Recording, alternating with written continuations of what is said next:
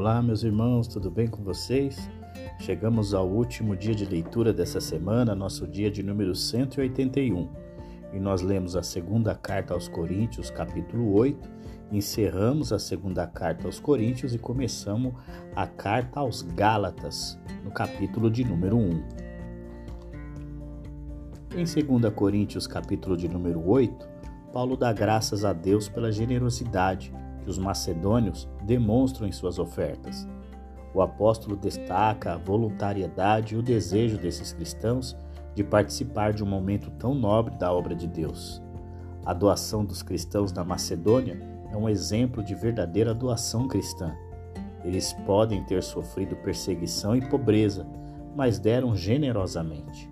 Não apenas tanto quanto podiam, mas muito mais, e sem qualquer incentivo de Paulo. Na verdade, eles imploraram a Paulo que lhes concedesse o privilégio de participar da oferta. Tal atitude só foi possível porque eles primeiro se entregaram ao Senhor, para que ele os usasse como desejasse.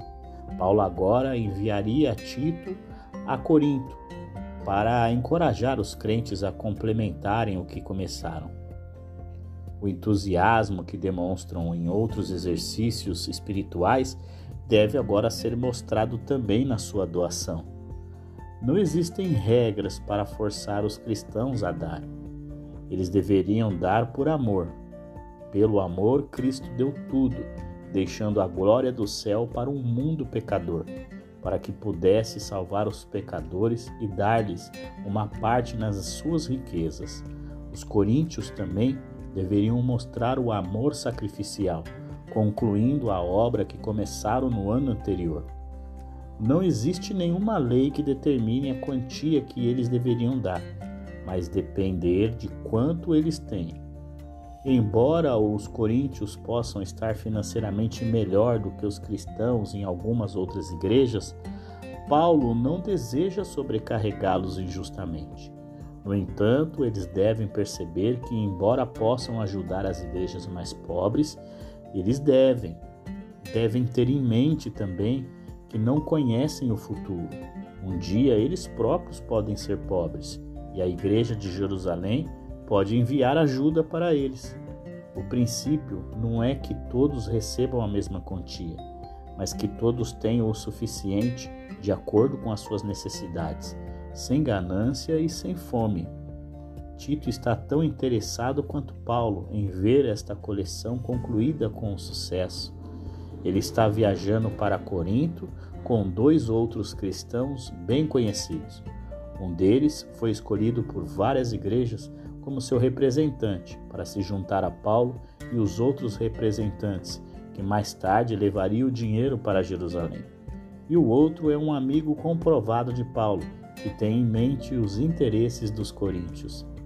A razão para enviar três pessoas é garantir que ninguém, seja dentro ou fora da igreja, tenha qualquer motivo para duvidar da retidão ou sinceridade de Paulo. Tudo deve ser feito de forma aberta e honesta. Ao participar de todo o coração nessa oferta, os coríntios demonstrarão o amor generoso do qual Paulo sempre se gabou. Em 2 Coríntios capítulo de número 9, Paulo continua estimulando os coríntios a contribuírem generosamente com a igreja em Jerusalém. Ele dá vários e importantes detalhes sobre como devemos ofertar. Ele compara a nossa oferta a uma semente e diz que a nossa colheita é proporcional à nossa semeadura.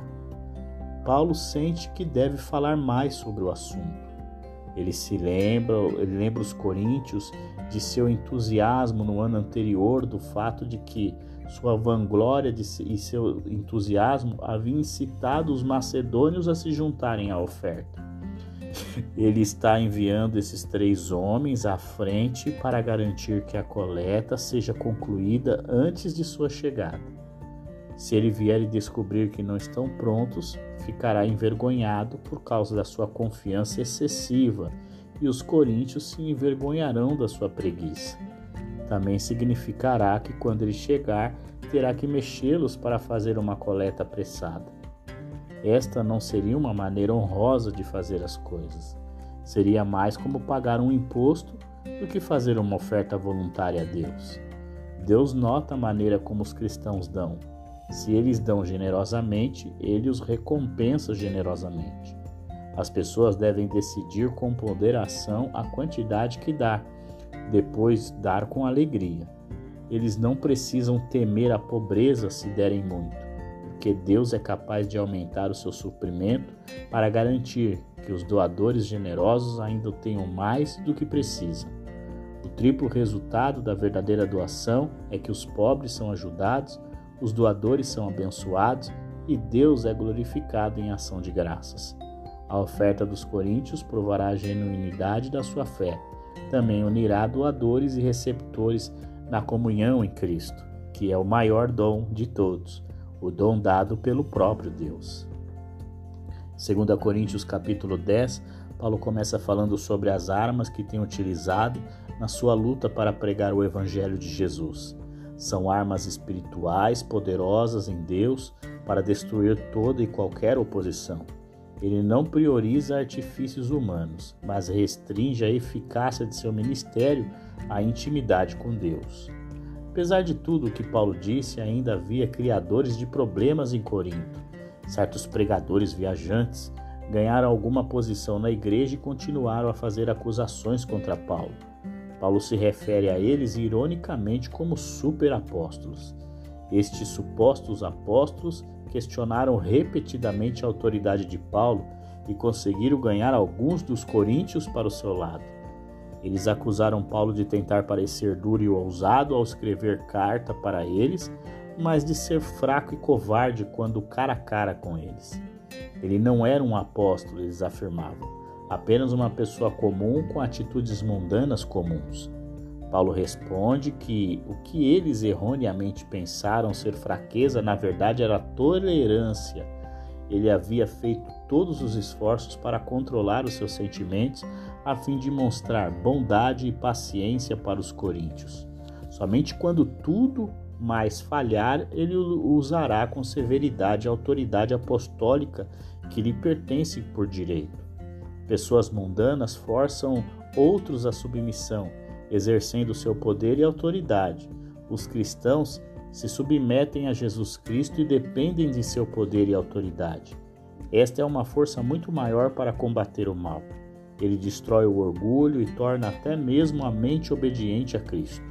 Mas, se os falsos apóstolos se recusam a se unir ao resto da igreja em se submeter às instruções de Paulo, ele está pronto para usar a sua autoridade apostólica para lidar com eles. Os falsos apóstolos afirmam ter a autoridade de Cristo. O mesmo acontece com Paulo. A diferença é que Paulo tem prova de sua autoridade. Ele construiu convertidos em igrejas, enquanto os falsos apóstolos trouxeram apenas dano e ruína. Ao escrever assim, Paulo não está tentando amedrontar seus leitores a levá-los à submissão, como seus oponentes afirmam. Quando ele vier, eles descobrirão por si mesmos que o que ele diz, ele faz. Ele também não está tentando competir com os falsos apóstolos para ver quão altamente ele pode elogiar a si mesmo. Ao vir para Corinto, os falsos apóstolos estão invadindo o terreno de Paulo, visto que ele foi o primeiro a levar o evangelho lá. Ao contrário deles, Paulo mantém os limites que Deus lhe deu. O chamado de Deus para ele é para ser um missionário pioneiro para os gentios. Ele não vai, portanto, interferir no fruto do trabalho de outra pessoa. Corinto marca a extensão ocidental do ministério de Paulo até agora, e antes que ele se mova para as regiões não alcançadas mais o oeste, ele quer ter certeza de que a igreja de Corinto, de Corinto é forte e saudável. Ele não está dizendo tudo isso para elogiar a si mesmo. Aquele a quem ele louva é Deus. Em 2 Coríntios capítulo 11, Paulo manifesta sua reação, sua real intenção para os coríntios, entregá-los a Jesus como a noiva e virgem pura. Ele os exorta a não confiarem nos superapóstolos e pede que eles não fiquem impressionados com o seu desempenho. O motivo é que até o próprio Satanás pode se transformar em anjos de luz para promover o engano. Embora saiba que se gabar é tolice, Paulo sente que deve dizer algumas coisas para evitar que os coríntios acreditem na propaganda desses homens que se autodenominam superapóstolos. Ele sente pelos coríntios o tipo de ciúme que um pai sente pela filha. Ele os trouxe das trevas do paganismo para a luz do mundo de Deus, para que pudessem apresentá-los como uma noiva para Cristo. Paulo, Paulo teme que esses falsos apóstolos engane os coríntios assim como Satanás enganou Eva. Ele sabe que os coríntios têm uma tendência a aceitar o ensino errado com muita facilidade. Mesmo que Paulo não tenha o discurso hábil e o estilo persuasivo do, dos falsos apóstolos, ele não é inferior a eles. Pelo menos ele ensina a verdade e isso é o importante. Paulo tinha o direito de ser sustentado financeiramente por aqueles a quem ministrava mas quando estava em Corinto, ganhava a vida fazendo tendas.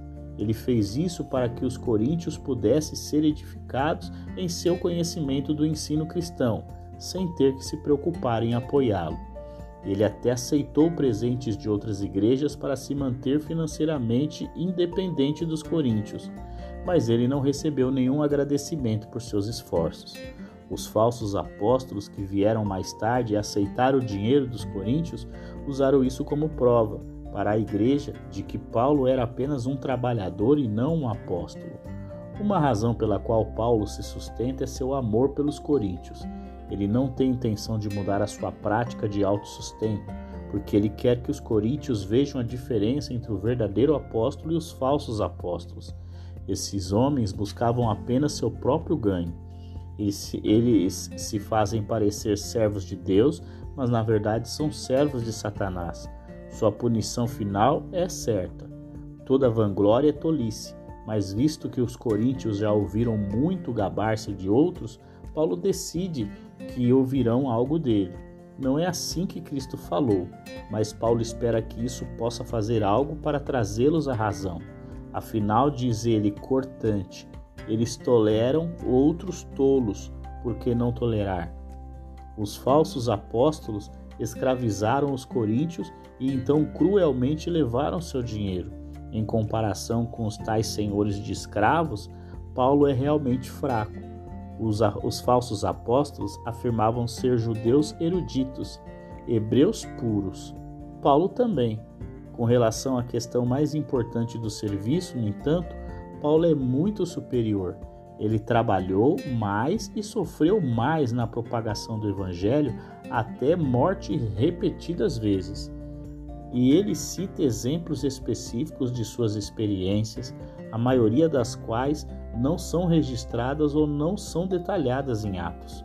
Mais do que todas essas provações, foi a provação interna da ansiedade constante da qual ele nunca estava livre sua preocupação com as igrejas. Paulo sentiu cada fraqueza e cada problema entre seus convertidos como se fossem seus. Nova, nota, notavelmente, a jactância de Paulo está quase inteiramente relacionada com as coisas sobre as quais as pessoas normalmente orgulhosas têm vergonha de falar, a saber das humilhações pessoais. No entanto, Deus sabe que ao relatar essas experiências, Paulo não exagerou ou distorceu a verdade. Uma história final vem à mente, diz respeito à época em que ele escapou de Damasco, quando oponentes judeus persuadiram o governador a enviar soldados para prendê-lo.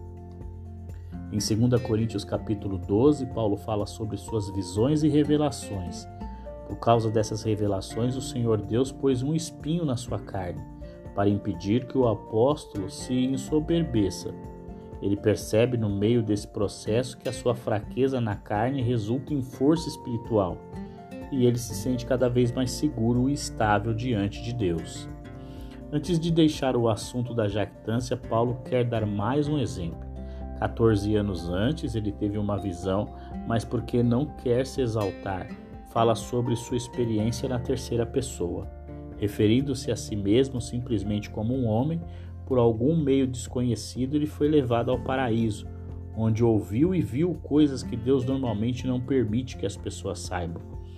Ele não está contando essas histórias para que os coríntios tenham uma opinião mais elevada sobre ele. Ele quer que as pessoas o julguem apenas por experiência pessoal com ele, pelo que eles próprios o viram fazer e ouviram dizer. Seria fácil para Paulo ter sentimentos de importância por causa de suas visões, mas Deus interveio para garantir que isso não acontecesse. Ele enviou a Paulo alguma provação ou provações particular que constantemente o atrapalhava em seu trabalho. Deus não respondeu à oração de Paulo para remover esta provação, mas que era uma vantagem para Paulo porque o tornava constantemente dependente da graça do poder de Deus. Quanto maior o senso de fraqueza de Paulo, mais ele percebeu a necessidade de se lançar sobre Deus. É aí que reside sua força. Os coríntios forçaram Paulo a essa ostentação tola por acreditarem nas acusações que os falsos apóstolos fizeram contra ele. Ele os lembra também dos milagres e maravilhas que realizou entre eles, apesar das grandes dificuldades. Todos esses exemplos devem fazê-los ver claramente que ele não é um apóstolo de segunda classe. Sua recusa em viver às custas dos coríntios tinha o propósito de ajudá-los, mas em vez de agradecer a ele, eles ficaram ofendidos. Eles consideraram sua ação um insulto à igreja. Com grande ironia, Paulo pede perdão pelo que fez. O que Paulo quer são os próprios coríntios, não o dinheiro deles. Ele virá visitá-los novamente e ainda assim não receberá apoio financeiro deles. Ele gastará não apenas seu dinheiro, mas também o seu tempo e energia com eles, como um pai gastaria com seus filhos. Alguns dos coríntios fizeram a acusação dolorosa de que Paulo era enganador Disseram que, embora ele não recebesse dinheiro deles abertamente, conseguia obtê-los por outros métodos mais astutos. Paulo ressalta que isso é um absurdo. Os coríntios sabem muito bem que ele e aqueles que enviou foram francos e diretos em tudo. Paulo não tem dito tudo isso porque se sente responsável perante os coríntios. Ele responde a Deus e não a eles.